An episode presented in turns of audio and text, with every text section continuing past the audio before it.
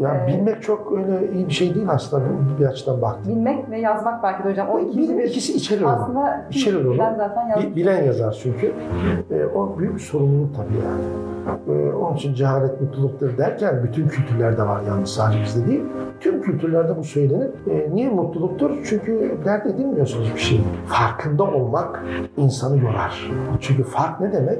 Hazreti Ömer'e ne diyoruz biz? Faruk diyoruz. Fark etmenin zirvesi demektir o. Çünkü yarmak demek fark etmek. Kesmek, biçmek.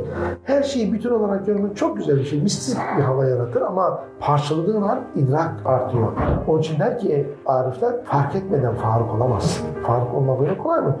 Yanlışla doğruyu bıçak gibi kesmek. Bunu gerektiriyor yani.